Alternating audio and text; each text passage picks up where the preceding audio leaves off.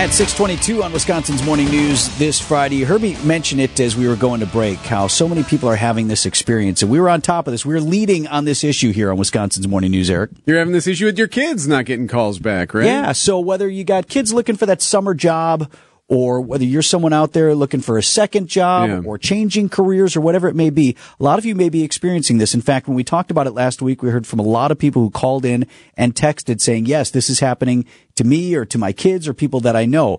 Everybody's got a help wanted sign out, right? We're hiring, we're hiring, we're hiring. So people go, they hand in their application, maybe they even talk to someone, and then crickets. Right. They just don't hear back. And so we wondered was, is this just something that's in a small circle here? No, it's, it's actually happening.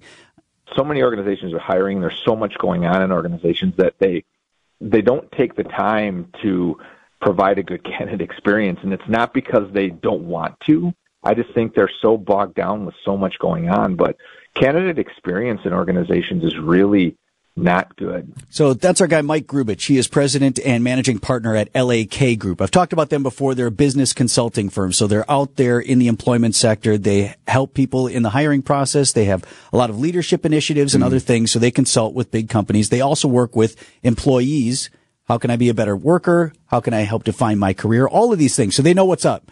And you've heard me working with Mike, LAK Group, one of our partners here at WTMJ. So I wanted to get with him more on what they are seeing out there. And he did confirm that hiring, even though a lot of places need people, it remains a real challenge for them. And I did say, I'm like, is this deliberate? Like, are they just trying not to? He goes, I don't think it is. They want to hire people. There's just something gumming up the system and they're overwhelmed.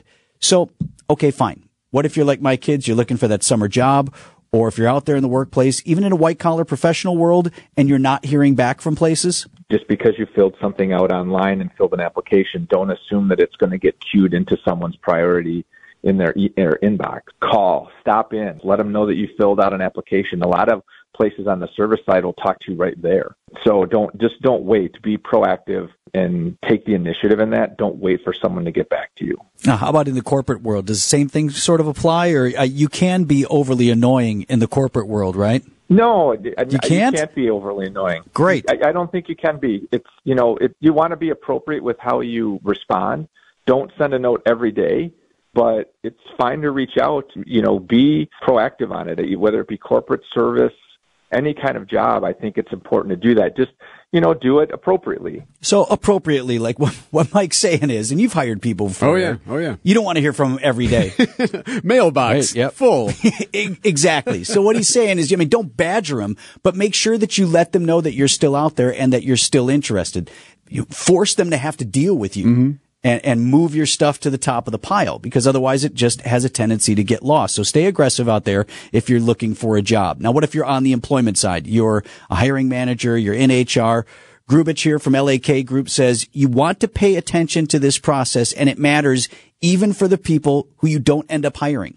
candidate experience, uh, companies need to be careful because it has a huge impact on your employment brand, and it'll get around quick, and people will avoid coming to your organization if the word on the street is is that you're you're not attentive to needs or you're you're disconnected or, or don't communicate effectively. It, it it has a negative impact on your brand. That's for real because I know like my kids talk, they talk to other kids and they know like, oh yeah, we put our apps in, they never got Yeah, back. don't to us. bother. Don't bother here. Yep. Right. And if there was some reason that you weren't getting back to people, like that gets out. And so even if it's people that you're not going to hire, try to keep that person in a, you know, a respectful mm-hmm. process so that they give you good word of mouth. And I'll mention a piece of business news here as well. LAK Group just announced that it's entering into a formal partnership with Spano Pratt. Now that's an executive search firm. They work primarily with nonprofits and they hire top level talent and that stuff is pretty important as well. We've talked about this. We both focus on high level services. We are both focused on helping companies prepare for the future and really take it, leverage that human advantage that they have. So it just feels like the right partnership. So, uh, Spano Pratt now partnering with our partners at LAK Group. Eric, friend of the program, good things Yes, happening sir. for Yep. Grubich. Whenever you come on, things go well. LAK. So you want you want to associate with this program. Good stuff is going to happen to you. Bullseye.